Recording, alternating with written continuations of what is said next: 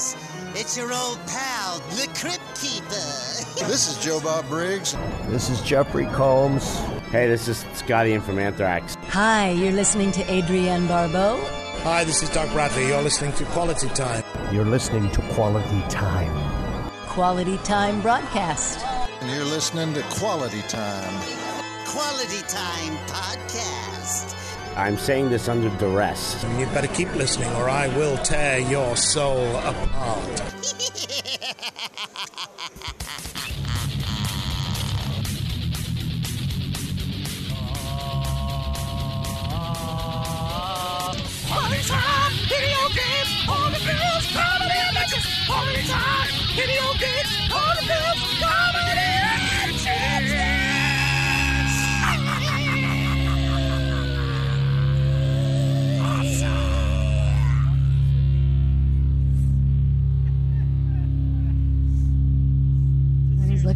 served in Afghanistan. And I was like, that's fantastic. Did you fuck anyone wearing a burqa? he was like, why do you say this? And then he Hey, said, did you ever did you ever think of uh, over there? They have their own version of uh, the show Designing Women, except they all wear burqas, and the number one lady is Delta Burqa.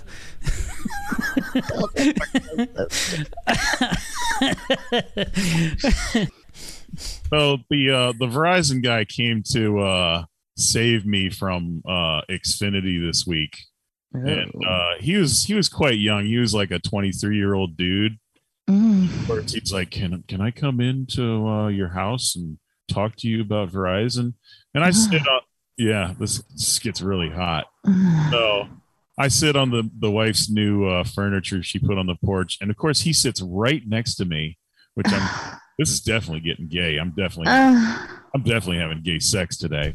So I'm definitely not even a question in your mind. I'm definitely having gay sex. well, you know, kids, kids these days they they'll do anything. So True. Um, so of course, uh, you know, he shows me everything, and and uh, well, I made a joke. I'm like, oh, geez, man, I can't type on my phone with my big sausage fingers, and I he, I hold my hand up, and he puts his hand like literally on top of my hand, and it's like, it's okay.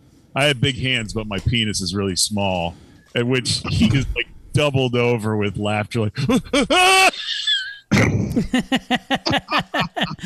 Crushing it, man.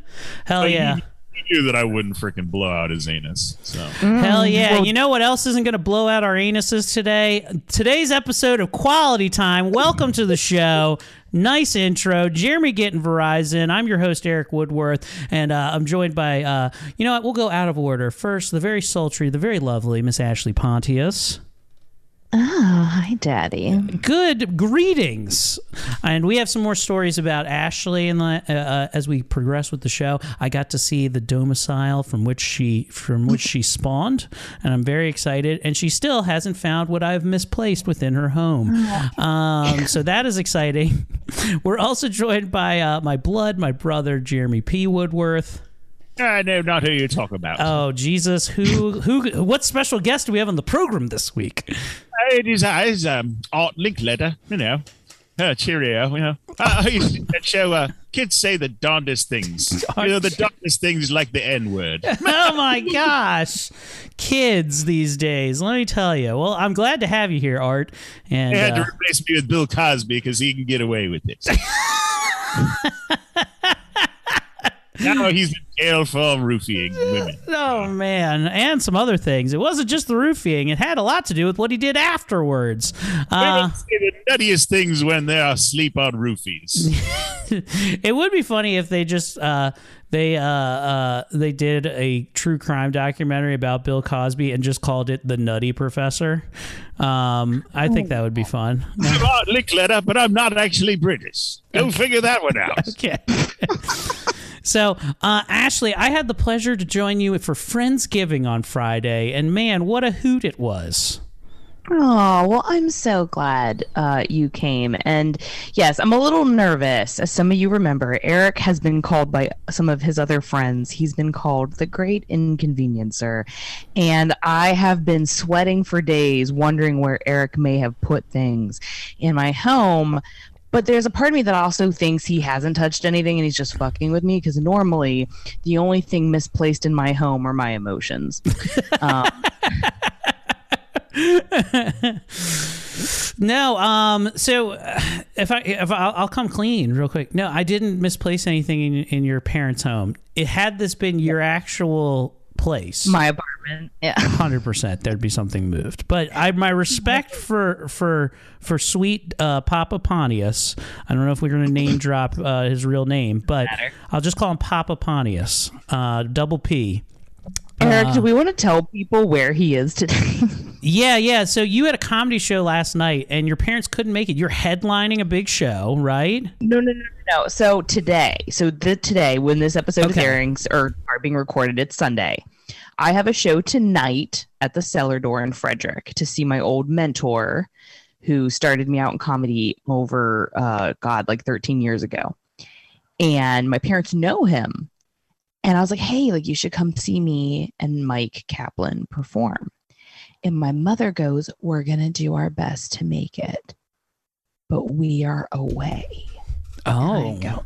well, where? What Where- if they? What if they missed it for? Yeah, I'm like, where are you guys? And she goes, Well, I wanted to surprise your father. I took your father to like Shanksville, Pennsylvania, so that he could see the second site where that plane crashed on 9 11. Flight 93. So he took him to see Flight 93's cl- crash test, just the giant hole in the middle of a Pennsylvania fucking wasteland. My my father, he's like, I'm a historian. I'm like, that is morbid as shit. I'm your I'm alive. I'm your daughter. And he's like, these people can't go to comedy now because they're dead. I should honor them. I'm like, what the fuck, Doug? Uh, that's so, you want to know it's really uh, so flight 93 is kind of uh, important into the into my life how i came up right um, Yes. because i am a, i am an american rugby player and it is Yes. it is well known that on flight 93 there was uh, one of the guys that overtook the terrorists on flight 93 was an american uh, rugby player who came and and uh, uh, uh, uh, stopped the terrorists from flying it into something. Now people will say this story uh, with a lot of enthusiasm. Like those like there's shirts. If you go to rugby tournaments, they were like four, three planes crashed into it, on 9/11. The fourth met a met an American rugby player, and like these are shirts that you can buy and stuff like that. But what they don't tell you is that. Um, American rugby players don't know how to fly planes. Okay, because clearly, obviously, they disarmed him at one point, right? And they were like, "Well, what the fuck do we do now?" And so they just and fucking nosedived it in. it might be painful to point out, but um, could have been you. Oh no, I'm pro jihad. I would have, I would have helped. I would have helped make sure we got to the place where we need to go. Jeremy and I haven't But told you we've actually were radicalized by Islam back in uh, 1999. We've been sleeper cells God. this entire time. God had other plans for you. Instead of being a hero that saves a plane, he's like, "You're gonna do a podcast in your basement." we'll lull them into a false sense of security by talking about horror movies for the next decade. I can't. Uh, I I can't afford a good burqa for my wife, so I just keep giving her trash bags. your your life is just a big Missy Elliott video. Won't wear them though. She's against it.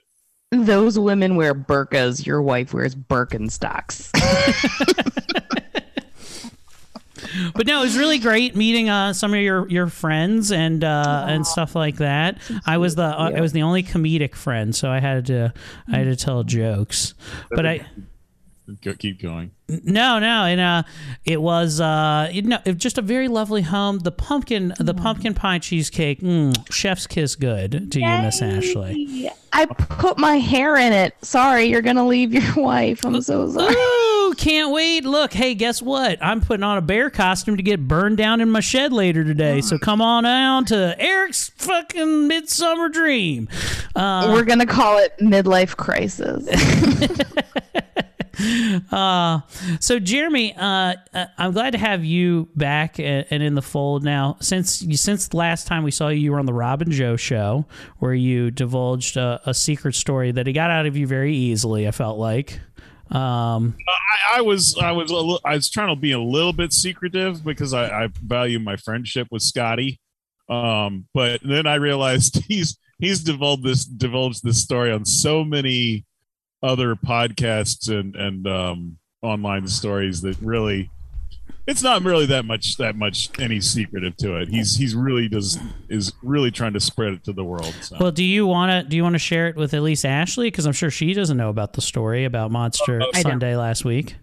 yeah, I think I can fully divulge now because it's pretty. The only thing that's funny about it is that you were scared to divulge something that you saw in public. But continue.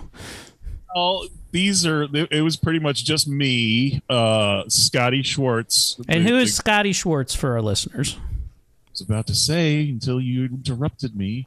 I know, but Jeremy, but you, hey, listen, don't pretend that you don't just hop around through things. Sometimes we got to slow you down a little bit. That's part of the being a host here at the show.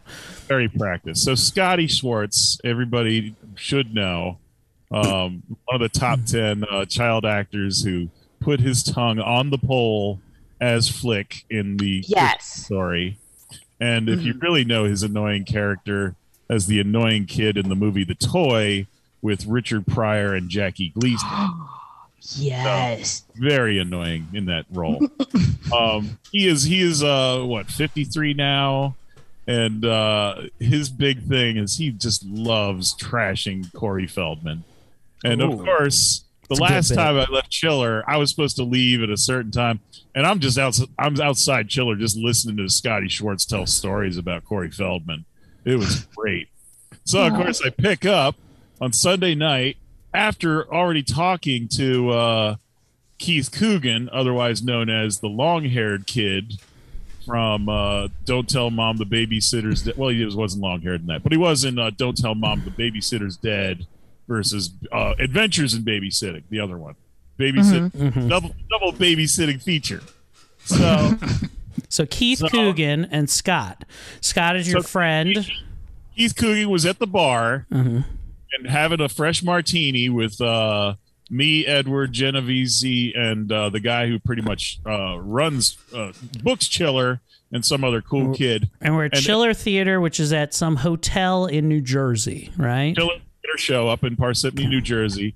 So Keith starts waxing about who he is, and I see him put glances over towards Scotty Schwartz, which kind of leads me on like there's something going on here. The, the relationship is strained.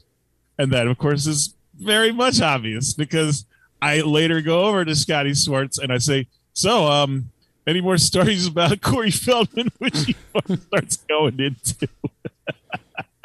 And I get I get the juiciest fucking gossip stories because he is in like Flint, and especially since uh, last time was it last time?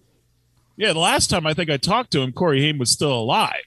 Oh, So Oh, Corey, Corey Haim, Corey Haim had died. One of the two Corys in the Corey show. Right. So of course, when Corey died, there's there's that much more shit about how shitty a person Corey Feldman is, and and and with the Corey Haim story, and of Oh. course Scotty's right in the fucking middle because he, he went to Corey Haim's house the next fucking day after Corey died. So he's in hmm. like Flint. He knows everything. He is Mr. Hollywood royalty. Much did he Keith inherit? Did he inherit all of Corey Haim's like Cheez-Its the next day? Uh, I don't know what you're talking about, but it sounds funny. Okay, sure. Jesus. Because I imagine he just, I don't imagine Corey Haim being ridiculously like wealthy. So like he went there like, hey, Corey's dead, but do you think he's going to eat these Cheez-Its? Do you think that's in his estate? Uh, close to reality for somebody that was doing heroin. Yes, yes. I hate to say, don't don't hit it right on the fucking head and drive it all the way in in one shot.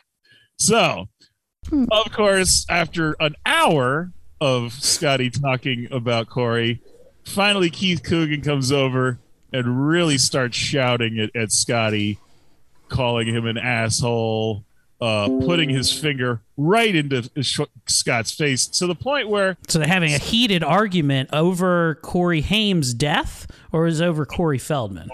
Corey Feldman. Okay. And the only thing that Scotty had mentioned before is like, if Keith does what he does because he makes money with Corey, whatever, he knows the, the deal. And at the same time, I, I, really shouldn't say this last fucking remark because it is horrible. It is absolutely horrible. I will keep that one secret. Oh. But Edward and I were looking at each other with that look on our face like, this is pretty cool, but kind of scary because they look like they're about to go to blows, especially with Keith putting his fucking finger right in Scotty's face. And we're like, okay. And, and Scotty doesn't seem that phased, but at the same time, he's, he's like, I'm a big boy.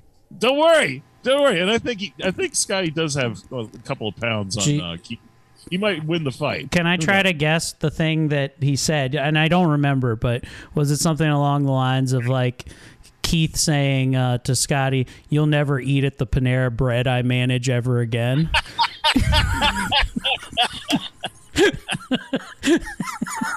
no, you know these guys. They probably can make a good living just doing these shows where they sign shit and everything. But at the same time, uh, no, I think Scotty does. He's had a real job. I listen. I'm just making jokes, man. I'm glad. You know, Oh, oh, oh, oh, oh! I learned on the on his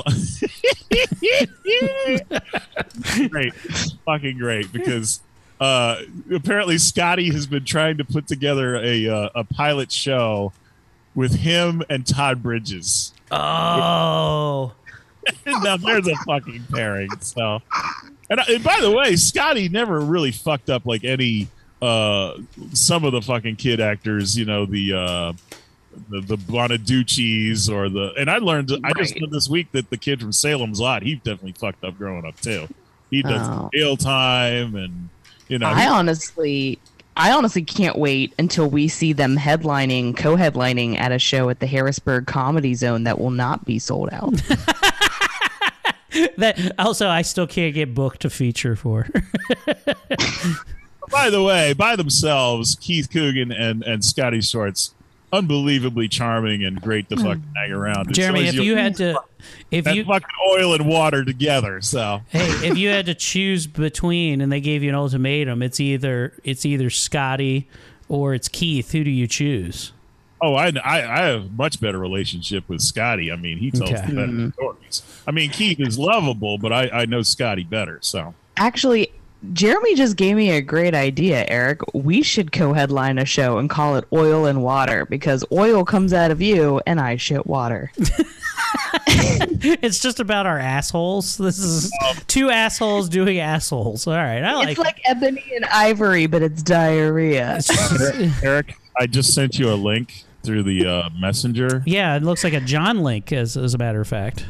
Open that up to one minute. Uh, I will talk it through until you get there. Okay, I'm I'm I'm opening right now as we speak. Bring this to uh, the most depressing fucking thing you ever heard. Okay. Yeah, it, it's official that John is dead. Uh, officially today because I had read that he was not doing well and was on death's door, but is if he's been pronounced. Uh, he should be pronounced, and I think the only reason he isn't pronounced is because his brother, who is dumb as a brick, thinks that there is chance for him to live, versus turning off the machines and saying goodbye. Uh, his uh, uh what's his um his his blood pressure is shit. His his kidneys, his li- his his uh, liver has shut down, and apparently, if they don't do anything sooner, they will have to amputate his legs by Tuesday. So, um, yeah, that's that's pretty much dead. Not to mention his bed sores, which had his spine sticking out and having to get a skin Ugh. graft. Ugh. So, this man is this man is is li- literally a living corpse. And yesterday was 75th birthday. So Oh yeah. well, R.I.P. soon to John Link, and uh, and you had me cue this up a little piece of audio whenever you're ready. Should I hit it? yeah, go ahead. Clump, tap your feet and watch my thumb. This is the Eighth Man Disco song. You can all dance along. Man, an ape, isn't it great? This is better than tooth decay. This is the Eight Man Disco song. Don't screw up. Do not botch. Turn your partner's sniffer's crotch.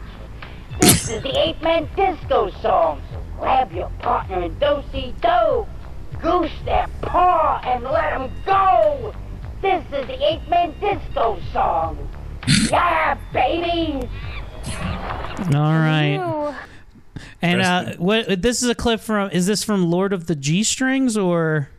Uh, no, I think that's from uh, something something Planet of the Apes. It's but Roddy McDowall wasn't in it, so Oh, you, you. So they went with John Link, their second best choice. I respect that.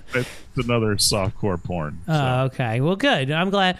I'm glad we got you got to share that, and uh, our our thoughts and prayers go out with that sweet man John Link and his uh, his clearly uh, maybe negligent brother, possibly going to jail. Who knows? Definitely should go to jail for negligence, but what's the point in putting um, a special person in jail? So, you know.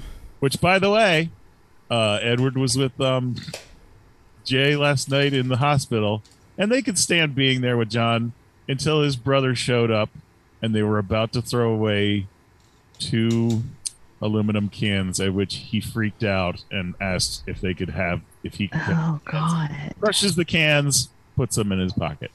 You know what I want when I die?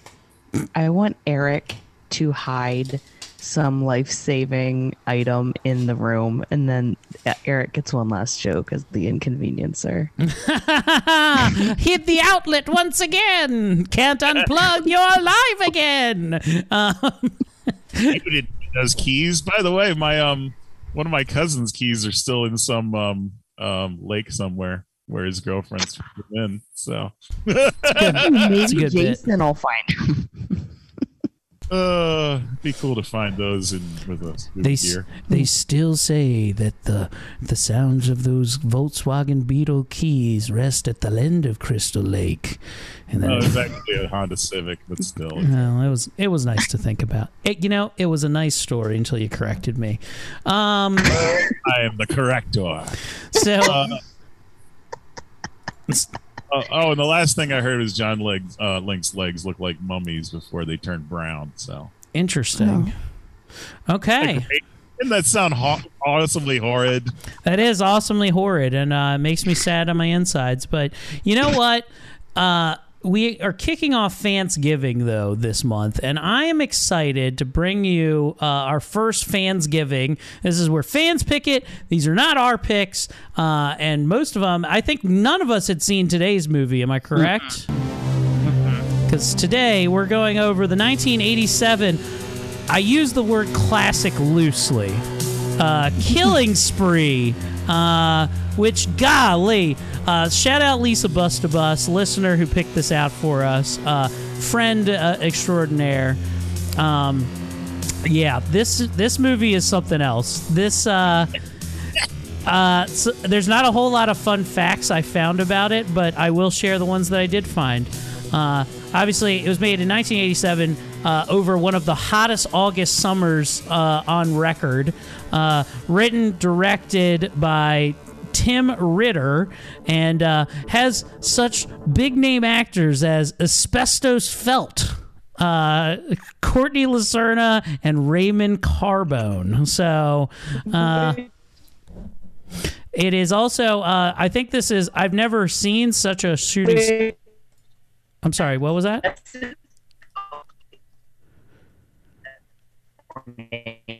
I can I can hear you trying to talk, but it's real broken up there, Ash. And your and your video is frozen as well.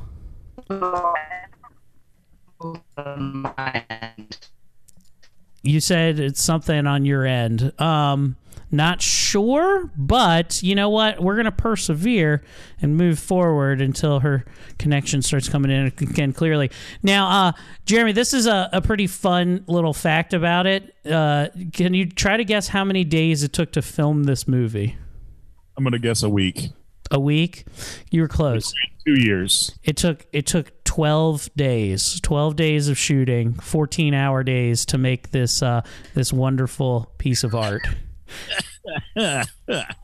I uh, I did enjoy it. Uh, the story follows uh, uh, Tom, who is a uh, airplane mechanic.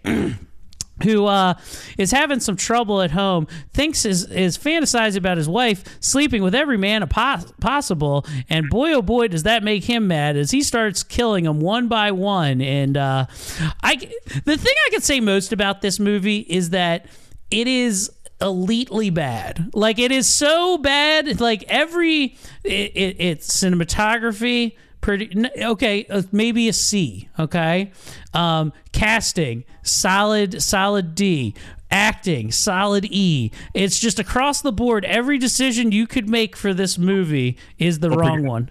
Don't forget bad editing. bad editing, bad lighting, bad sound. Sometimes there's just you'll hear. I I pulled a lot of audio clips for this one, um, just so you could hear like the the beautiful sound, like where you could just hear lots of wind as they're outside, like whoosh, like whistling by the uh uh, the fucking camera and shit like that. Uh, it was, and it looks like it's filmed on like a JVC video cassette recorder for the movie. Like it, it's just everything that you could imagine. Uh, Don't forget bad script as well. who?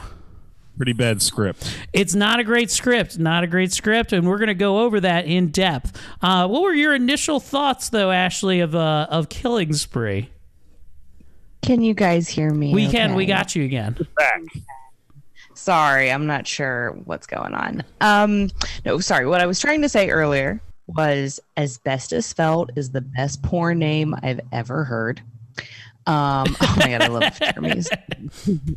um, but this was such a great pick. My initial, oh my god, it's it's a this is a terrible movie. Just gonna throw it out there right now as we get into it. This is a terrible fucking movie. But God, if I didn't have the best time of my fucking life. I did. It is a good one to just turn your brain off and just enjoy it. The acting, I if they ever did more than one take for anything, I would be so surprised. Like I want to know what the outtakes could be of this because I felt like everything they shot was used. Well, I I love the terrible acting. I love the fact that this man's house is way too nice for him.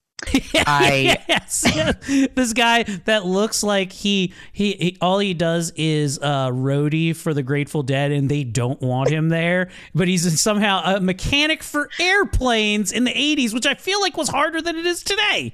This guy, well, I just this guy makes Jake and Tucker look classy. there's just something so phenomenal about this piece where I kind of wish I had been on shrooms the whole time watching it. Instead, I was completely sober having coffee at 8 a.m. this morning. Um, but the the scenario, it was like I was watching the most unsexy porn I could afford. Yeah, I I, I I've kept never been waiting for so- actual pornography to start multiple times during this movie.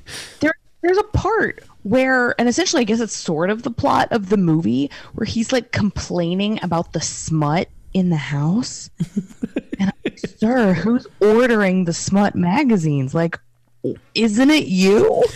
I was like get these at a woodworth family yard sale? Like i'm so confused. Uh, Bad when when you watch a bad movie and you're like, oh, finally, it's an action. It, it it is it is a porn film, and it still isn't a porn film. You're like, no, no, it's just the acting for porn. Might have the only redeeming part of this, and it doesn't it doesn't give you it. Hey, Jeremy. this remind Whoa.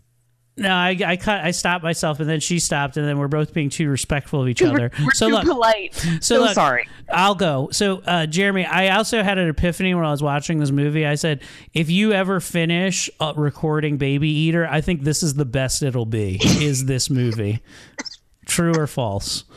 My cinematography is so this. I, I will never settle for bad cinematography. And also, I, I have vision putting my hand to camera that you know, no, no. Okay, fair enough. Fair enough. I know how to edit better than than most. I've do, done lots of music videos. That is true. That is true. It's so seamless between my scenes and the scenes from uh, Temple of Doom. You can't even tell. That hey, do you want to know what I found out? The guy who directed Phantasm, you know what else he directed? Uh, Bubba Ho-Tep, of course. Uh, Yes, Bubba Ho-Tep for sure. But do you know what music video he uh, he, he he directed? I'm gonna say "Open Up Your Heart" by Madonna. No, no, no, no. Um, he uh, he directed the video. I'm and I know it's by Dio, uh, but I think it's Rainbow in the Dark that he directed as well. Oh my gosh! With the kid from Voyagers. There you go. So Oh, like Borg Rainbow? and everything, and pulling things out of the Borg's neck. They're Satan Borg. yeah, that's that's kind of illuminating for me because Rainbow in the Dark is what I used to call seven minutes in heaven in a closet with another gay girl. Ah, of rainbows and dragons and Satanism. so And how about Lacey doilies and little glass figurines? Yeah.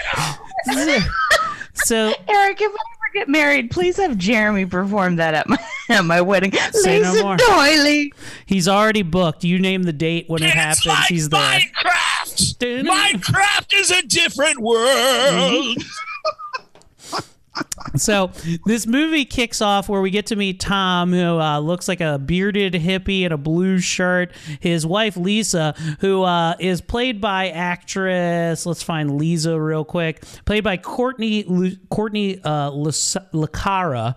Uh, she uh, she was actually flown in from California just to play this role for twelve days and uh as uh and we also meet his uh nosy neighbor uh and uh but later that night lisa and tom are hosting his friend ben from work uh who's another who's an actual pilot not a mechanic like shitty ass tom he's a real pilot and he's very excited about his new girlfriend so here's a little audio clip about his new girlfriend Do you know why she's the best romp in town? For me?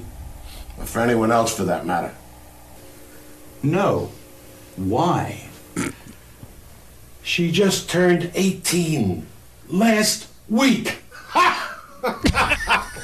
so and i also like it's worth it's worth mentioning uh, his friend ben. While he looks like like tom looks like in his like maybe early 30s late 20s he's clearly like a 60 year old man with just like a balding like he looks like a man who has a, a velvet jumpsuit and plays dominoes in front of a pizzeria in new jersey. No, one hundred percent. But can we all talk about the fact that he's his best friend? This man is like 20, 30 years older than you, and that's the only friend you have. This- that's a red flag right there. That's honestly, I imagine half of this is like Chris Restivo's life in five years when he finally gets married. This is this is what when he's If- rich off crypto.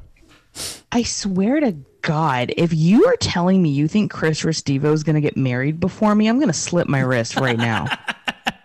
So, uh, uh, uh, his pesky neighbor comes to the door and uh, actually steals a copy of Fangoria, which shows up. Copies of Fangoria show up throughout this movie at various parts. Uh, but his pes- pesky neighbor steals one. When he comes back, he thinks uh, uh, his wife and Ben have been fooling around a bit. And later that night, he has a disturbing dream where he's. Yeah. One of my favorite lines is, "Why does she write all this stuff down?" yes. So uh, he has a he has a dream about Ben and his wife fooling around on the kitchen table where we hear this, And she gives great head. and then Show then 'em, doll. She gets up and then grows a giant mouth and starts sucking his actual head on his like on his shoulders off. And then white liquid starts jettisoning out from the corners of this fake uh, Audrey 2 looking mouth that's sucking off his head. And I That's- I I fucking recorded this and sent it to multiple people and die laughing. I said, "This is the movie we're doing this week," and I can't. I am laugh. I'm. We're only 15 minutes in, and I'm fucking hysterically laughing. Well, it kind of reminds you, the mouth almost reminds you of uh, Little Shop of Horrors with the, yeah, the Audrey plant. too. That's Audrey too. Yes. Yes, correct. So I love that. So I thought that was great. But also, it reminds me why boys used to call me the mouth in high school. so uh, the next day, Tom uh, gets a pretty pretty big pay cut at work, and later finds out uh, as he's snooping around on the desk a little bit of Lisa's diary. I didn't know what it would be like to make love to my husband's best friend, but it was an experience I'll never forget. We made love on the living room couch in a tight embrace, our bodies in a passionate, lust filled world of their own as our wildest sexual fantasies became reality. That's why Buddy Ben called in sick today. To screw my wife. I can't believe it. oh, just the bad overacting in this is it's so bad it's genuinely good. He's come here to screw my wife. I hate to say maybe it's his accent or maybe the way he delivers his lines. It really reminds me of Bill Zebub's acting. Yeah, I could see that. I see where you're coming from with that. Shout out Bill Zebub, scienceless fiction uh, writer director, great guy. Uh, ben then Don't, come. don't forget Jesus, the total douchebag. I do remember Jesus the Total Douchebag. Great film. So uh, Ben then comes over later that day with his new 18 year old girlfriend, Angel, and man, she's got to use the bathroom. Could you do me a favor, Tom, and point out the nearest John? Because, like, I gotta take a whiz. oh, sure. Up the stairs to the right. Oh, to the right. Oh, thanks a lot. Oh, oh, and do me a favor while I'm gone. Um, would you get a purpose in life? what a bitch. I love it. So I gotta be honest. I really admire her. I would love to say that to somebody here at some point. She had really great hair. She did. She had some real good looking Pat Benatar hair, uh, rocking for 87 there. Uh, now, uh, uh, Ben then turns to him and asks, he's like, hey, you got any toot? And he's like, what? what? Marijuana, grass, hemp, cocaine, you know, toot, whatever you got. Which, all those things, first of all, toot is only cocaine, right? And then it's never any of those other things that he mentioned, which are all names for weed. I always, I always toot uh, marijuana. Yes, yes. so uh, he goes, Oh, yeah, no problem, Ben. Let me just go grab it. Follows her up the stairs, and then he peeks his head over uh, as we see this as he looks back down at Ben. How Ben. does it feel, Ben? How does it feel to dip your whip twice in one day? what? You're a horny old bastard, aren't you? what the hell are you talking about? Bitch. Just like in my dreams. so I got your girlfriend to give me some head too, buddy. And he pulls out her her severed head. And, and then takes the head and then chucks it off of the, the stairs and then hits him, which completely incapacitates him in this shitty. And also, I think makes out with the head a little bit, like, "Ugh." oh, it's what a what a great moment in cinema we are witnessing now. I'm sorry, just the slow motion of the head hitting him in the head made so fucking hard. it was very funny. I agree. That one's pretty high on my list too. But also, because we're super early into the movie, the music that is ah. happening during these scenes is so horribly great. I love everything. It the, ex- na- na- the neighbors theme music, which is kind of like. I noticed Oh. one is like a total ripoff of uh, the regular like scene change spooky music, which is like down, down, down. It, it's like a total ripoff of like Creepshow, like uh, specifically the the Creepshow story where it's like Ted Danson and uh, uh, and Leslie Nielsen story. Like that one is like literally Yeah. the same down, down, down. Just by, by the way, uh, who, the director of of the one who did the music in Creepshow is also the director of Tales from the Dark Side, who is also the the the um um shit. He's the zombie that attacks uh fly not Flyboy but uh uh Trooper in Dawn of the Dead and gets a screwdriver stuck in his ear. hell yeah. Dawn of the Dead.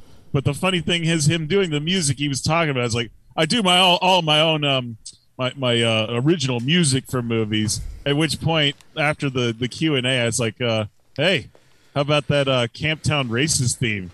Down, Down, down. Camptown races sing a song, doo-dah. Which, of course, Leslie Nielsen is like doing the Camptown races in between scenes. So Oh, that's lovely. Um, uh, guys, I really hate to do this, but I'm gonna fucking burst with pee, and I thought I would get to a point where I could do it, but I Son of a I need to. I need 60 seconds. What was that? That's I can't 47. podcast from the bathroom. 47. Very importantly, if I lose a game and I get killed really badly at the end of Call of Duty, I will make pee into my jug on purpose so they hear me. Power move? You power move them like that, Jer? well, the worst, the worst is I'll eat crackers really loudly, and I know they can hear my headset eating crackers because they killed me in a very bad way. Like, oh, you, you killed me that way. Okay, listen to my crackers. God, Eric is such a little bitch for peeing in the middle of the podcast. You know he sat down to pee 100%. That's not even the real no, I peed into my I peed into my own ass. He's pretending he's if by his video shelf. He's in the bathroom. I, God, I hope uh, his balls dangled so low that he peed on his own balls.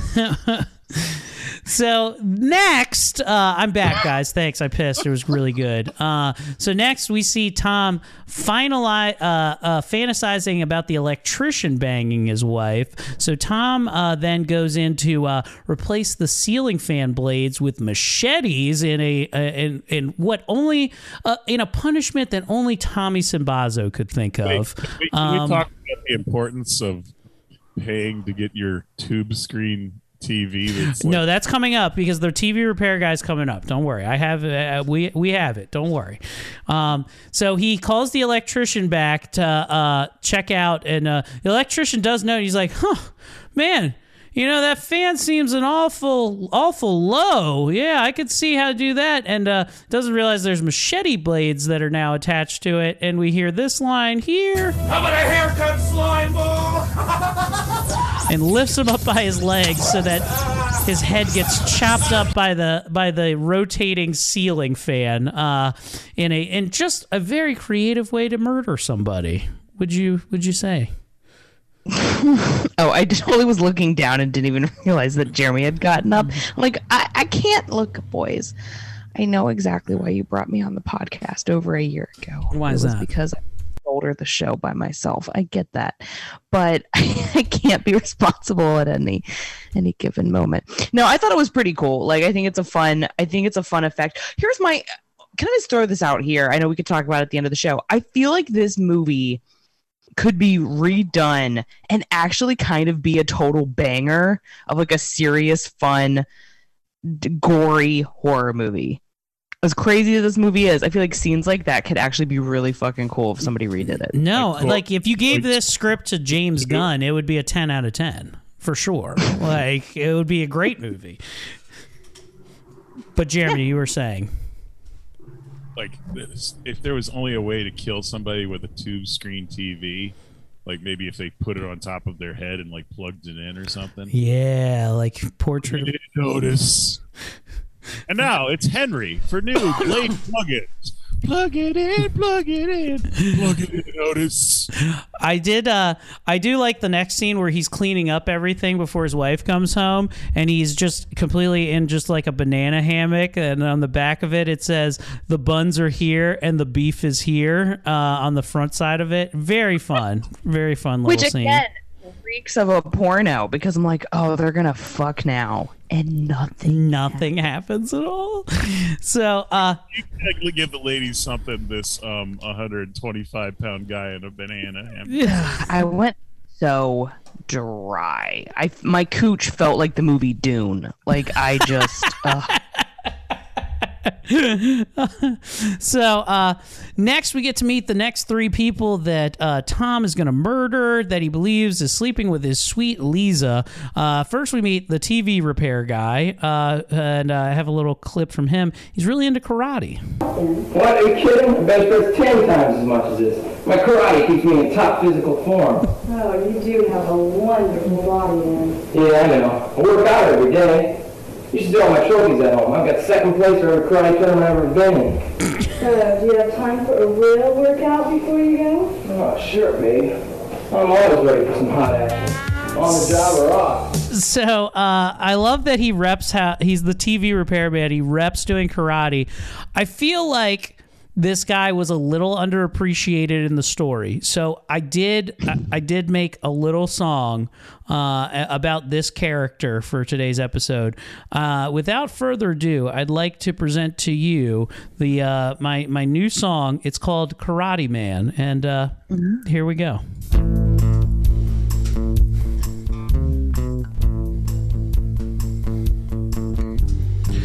The last thing you wanna do is mess with a guy at the end of his rope.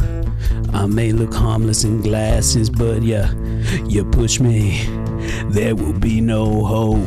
I'm a simple karate man doing all that I can, chopping necks, doing kicks. That's what he said. Be careful with me, and you'll see I will throw on my gi and walk out with your pussy.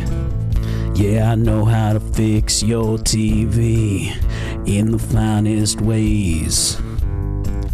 Might be a busted tube, but I get laid.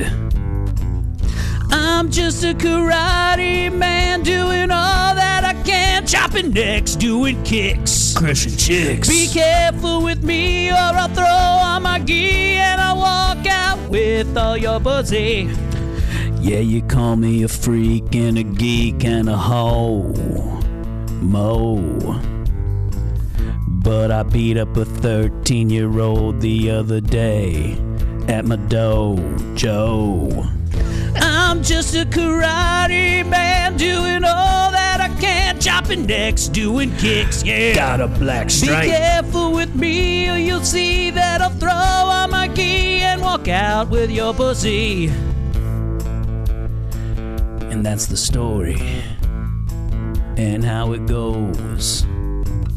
Repairing TVs and kicking the shit out of 13 year olds. I'm just a karate man doing all that I can, chopping necks, doing kicks, destroying bags. Be careful with me, or I'll throw on my gi and walk out of your home with my pussy.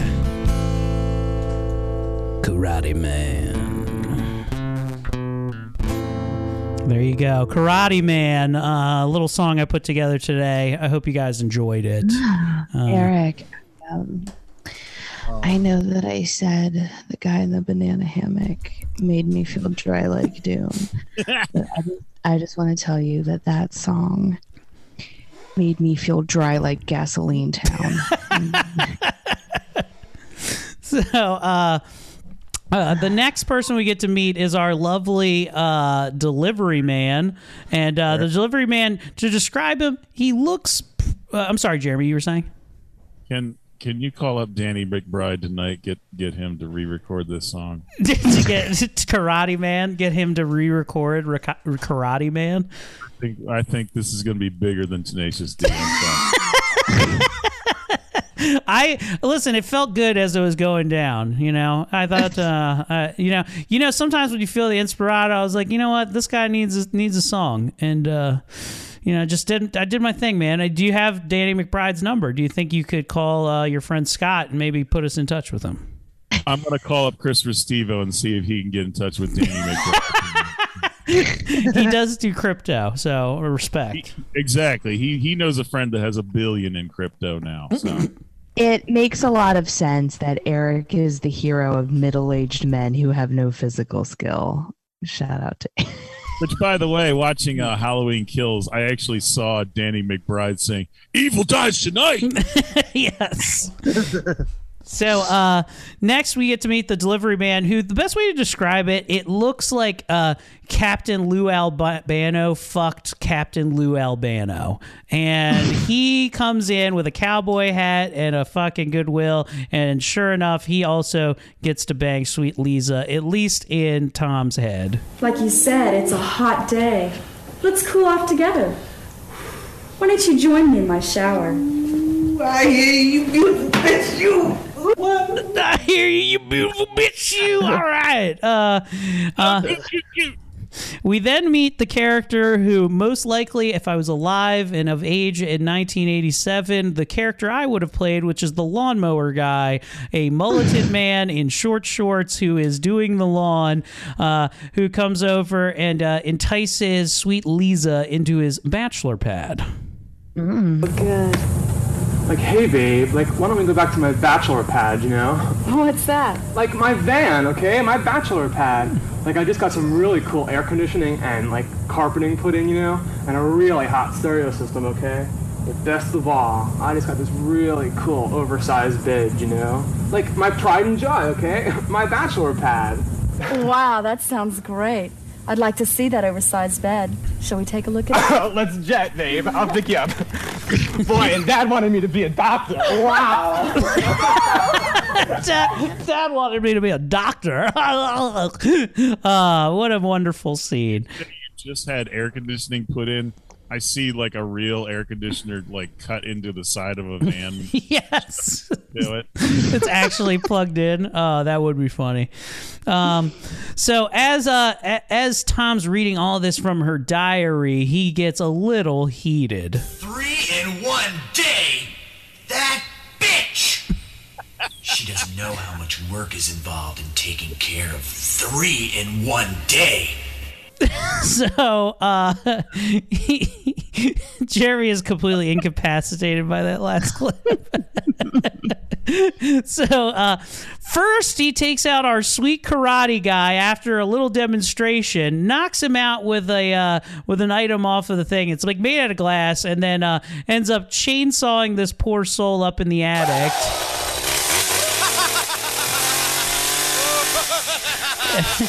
makes short work of him. I think he actually attaches part of his like intestines to the TV, the open TV, and he, so he's also getting shocked while he's getting chainsawed. And the amount of blood that's just like pure ragu chunks that are getting squirted into his face is pretty hilarious during this. A lot of people uh, compare this scene to the scene in Scarface, and they usually say the same thing. Scarface was really great. This movie sucks. yes, yes, yes. Uh, the next, he takes out my favorite character, the lawnmower boy, as uh, he incapacitates him and buries him up to his neck. And uh, the lawnmower boy wakes up looking around in a bunch of terror. Well, well, well. You missed some high grass yesterday. I took it at liberty to plant what you missed around your head. That way I can cut everything at once. I hope you enjoyed that massage you gave my wife yesterday. She's got such smooth, tender skin, doesn't she? What the hell are you talking about, man? She was just sitting out sunbathing. I never touched her. All I did was look. I swear to God. What did she tell you? Hey, hey, the old bachelor pad, huh? Man, you're crazy, man. Let me out of here. Help! And then he says help like 50 more times as Tom slowly removes the shoe and sock off of his foot to like gag him, uh, and then runs him over with a lawnmower, uh, chopping off his fingers and such in the process.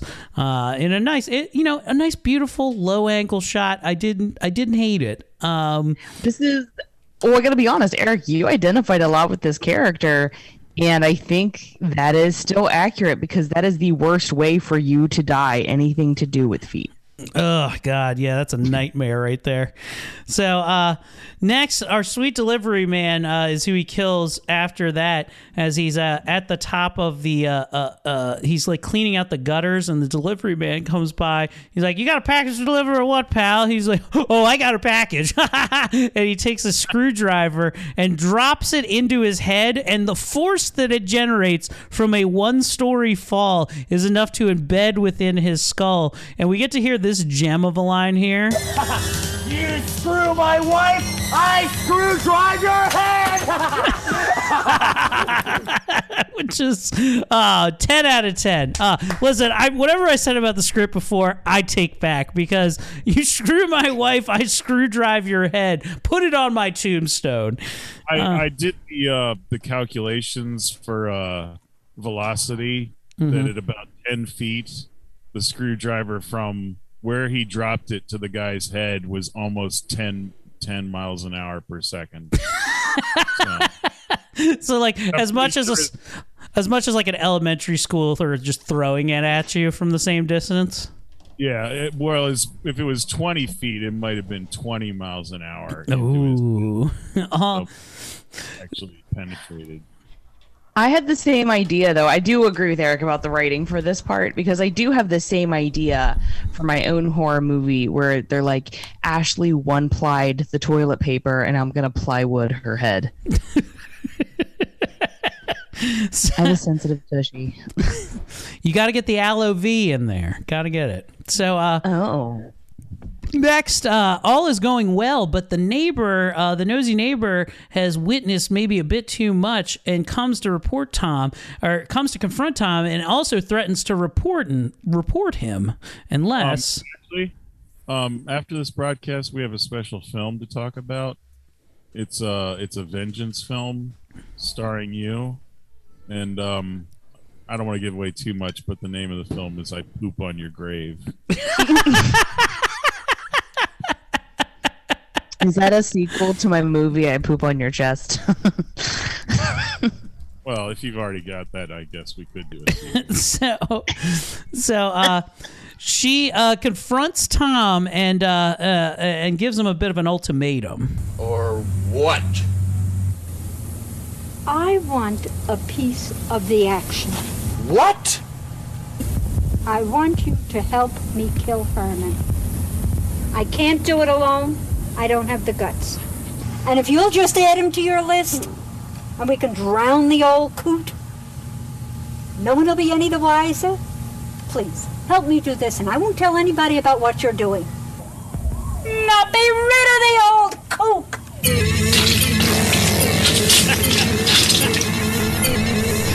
And then immediately, she he just hammers like her lower jaw off uh, with the hook part of the hammer, and not only that, like just grabs parts of it off and just rips it out and plays with it a little bit. Uh, probably the best uh, GWAR esque uh, murder of the film, hands down. I I also love that. Like, I hate the word coot. I think it's coot, right? Is the Mhm. word she's using. I just find it to be the. ah, just I hate it. I can't even explain why I don't like the word. I just the fact that they used it more than once bothers me. I don't know why. I just hate it. But I do kind of like that twist that she's like, I won't tell anybody if you kill my disabled husband, and that made me laugh a lot. Yeah, she just wants in on the action. She's jealous. She can't keep up with the Joneses next door.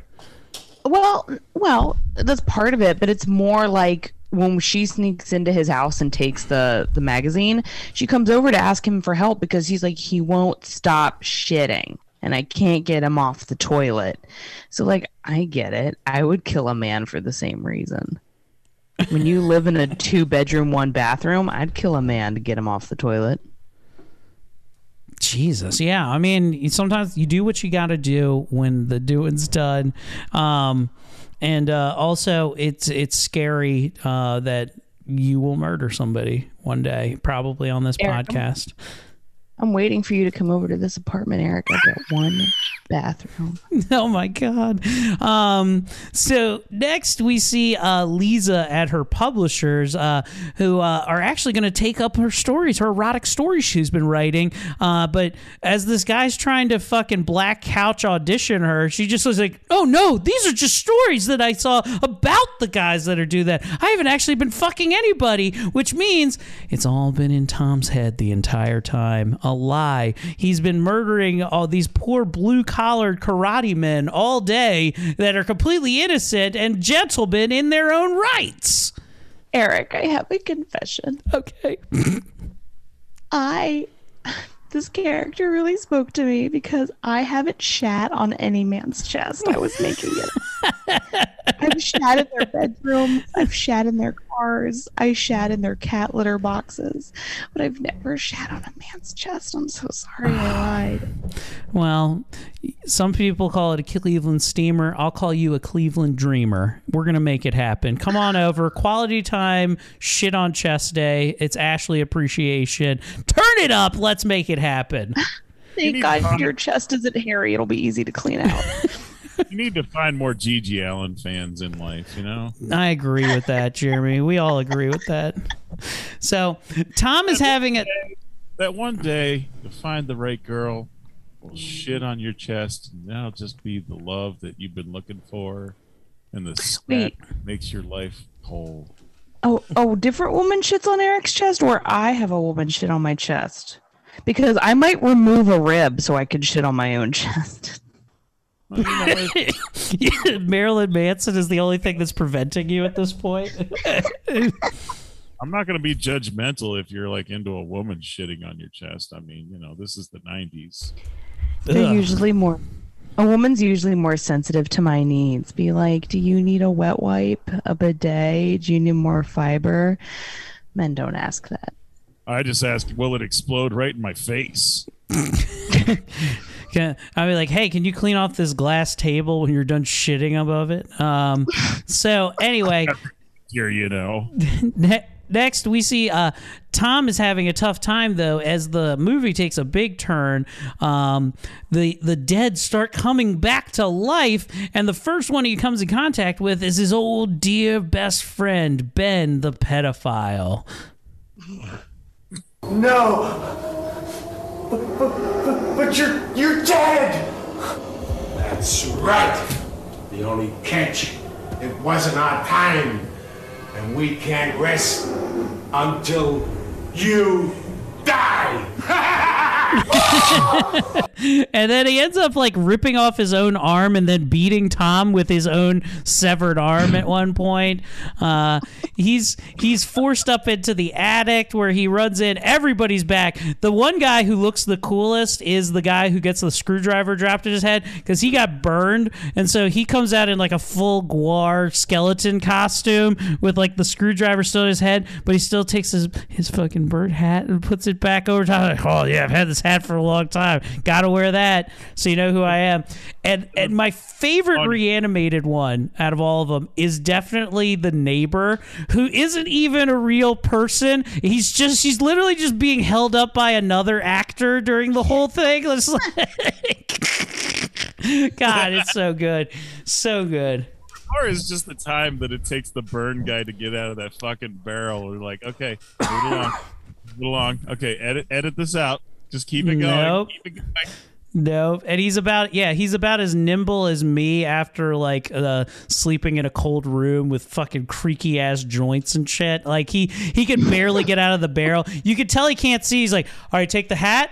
Take the hat, put it on your head. Can you put the hat on your head just a little bit faster? Please don't knock over the screwdriver that's in your head. You can't do that, and just you could hear him yelling out directions as he's like clumsily doing this. It's Eric getting out of anything that isn't a recliner. my favorite my favorite is all all four or five well four and and fake actor is is that they uh the the the, the close friend has his lines and then the other guys are just going and then they the, the fake lady she's just like just I completely think adding inaudible. Helen Keller to this movie was a good choice. so uh ultimately they're uh they, they Frank was a great actress. They uh the ghouls chase him up to the attic but we forget that he put the uh, electrician up in the attic. So the electrician who got his head chopped off by the uh, uh the top of his head chopped off by the machete fan blades comes out. He's like i get to kill him!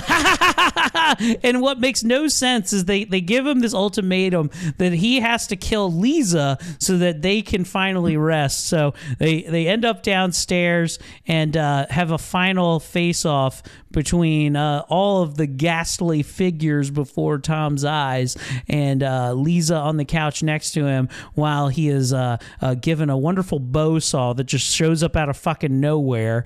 Uh, and uh, we hear this. This is what you want. This is it. Well, you got it. Kill it, you bastard. And he struggles with the bow saw for a second as he then takes the bow saw to his own neck and slices his own throat with the fucking uh, bow saw with uh, the gore dripping down into the camera's uh, screen. Burn the flame. But I do like this little line. By Steinway. I like this little line that Ben drops here. We listen.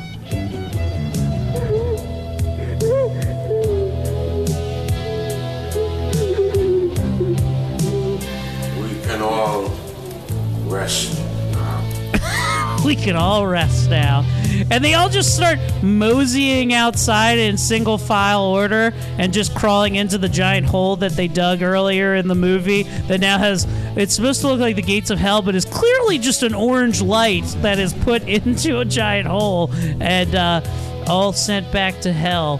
Let's um, all go back to the gates and join Psycho Goreman. Yes, exactly. Wow. Guys, I didn't I didn't want to call myself out, but you said hell is a giant gaping hole of orange light. Um, so Hell is like a giant Courtney Love. uh, and uh, the movie ends Never with know. We'll never know why why Kurt Cobain killed himself. Oh, that's right, Courtney Love. Oh god. Who's bet- better rock and roll life, Courtney Love or uh, Yoko Ono? And we're not. I will never know. You know. That's right. Oh. Uh, James Edward Olmos, who killed uh, um, uh, John Lennon, was an inside job. Like, dude, I'm with Yoko. Please kill me.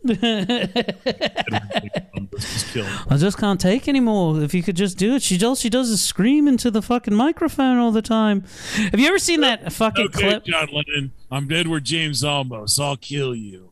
Have you have you ever seen the the video of uh it's John I think it's John Lennon and Chuck Berry and they're like playing on like some live show but Yoko Ono is there and she can't not be the center of attention for 5 minutes so she's just like while they're like playing like some classic tune she's just going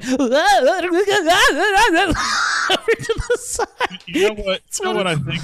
You want to know what I think could have made the song uh, "Eruption" by Eddie Van Halen better? Yoko Ono just screaming. Over. so you guys know that the song "Jump" was actually about them hoping Yoko would jump off a building. uh, good times. And uh, Lisa walks out in the final scene looking at a brand new day as uh, her sweet husband uh, breaks through the floorboards where he is apparently on their porch. And uh, that brings us to an end of Killing Spree, which, uh, thank you, Lisa. You're great. Thank you, Lisa, for bringing this movie into our into existence for us. Uh, I will say uh, one thing I noticed about it. Um, I, I I have a new TV down in my basement. It's like a 4K, and I I rented this movie from Vimeo. If you want to get it, it's two bucks. But I I was watching it on my 4K TV, and it looks so much more incredibly worse on a giant screen TV. like I can't. It added something like an extra shittiness to it that really made it great. So uh, I did Oh, enjoy by the it. way, by the way, I can't wait for this movie to come out on 4K um, DVD.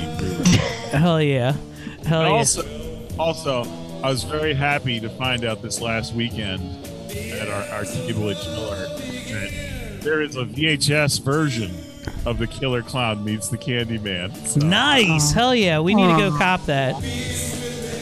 Um, Ashley, your final thoughts on Killing Spree? I thought it was a great movie. I too hope that someday a man is delusional delusional enough to think that I'm hot enough to pull a bunch of random dudes. Hell yeah. Uh, and Jeremy, your final thoughts on Killing Spree, 1987. Um, probably one of the worst movies I've ever seen, but some of the best, some of the best fucking uh, money shots of uh, a bad movie I've ever seen. So I will say it is elitely bad. I put it up there as one of the worst films I've ever watched. So, with that being said, I mean that puts it in a in a special category of like uh, when it's so bad it's good. This is that movie. Pop I it in with your friends. Have a great time. I just want to say, had not Lisa suggested it, I definitely would have turned it off within the first ten minutes. okay, all right. I wouldn't have. I would have powered through. I think. I I I, I overall enjoyed it, and uh, we enjoy you guys so much. Thank you for another wonderful episode. Ashley, where can people find you at, love? You can always find me online at Ashley Pontius Laughs, and you can catch me in uh, Arlington, Virginia on Thursday, the 11th, doing the DC Comedy Wars. Excellent. Uh, you can catch all things Eric Comedy at ericcomedy.com. Eric with a K, comedy with a C. There you can find links to our show as well as uh, uh, the Quality Time Brothers Emporium, where there's a get yourself a Gunnar Hansen shirt. It's fun. You'll enjoy it. Uh, I don't have many shows up, but they'll be up there for December. Jeremy, take us out of here. That bitch! Three men in one day!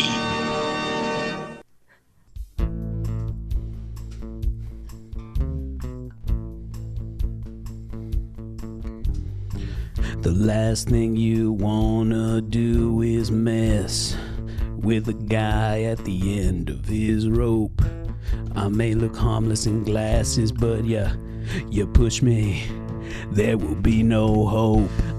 Simple karate man doing all that I can, chopping necks, doing kicks. That's what he said. Be careful with me, and you'll see I will throw on my gi and walk out with your pussy.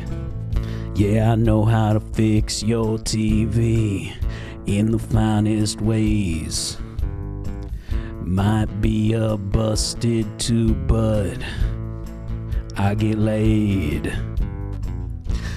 I'm just a karate man doing all that I can, chopping necks, doing kicks, crushing chicks. Be careful with me, or I'll throw on my gi and I'll walk out with all your pussy. Yeah, you call me a freak and a geek and a hoe. Mo. But I beat up a 13 year old the other day at my dojo. I'm just a karate man doing all that I can, chopping necks, doing kicks, yeah. Got a black stripe. Be careful with me, or you'll see that I'll throw on my gi and walk out with your pussy. And that's the story. And how it goes. Repairing TVs and kicking the shit out of 13 year olds. I'm just a karate man doing all that I can, chopping necks, doing kicks, destroying bags. Be careful with me, or I'll throw on my gi and walk out of your home with my pussy. Karate man.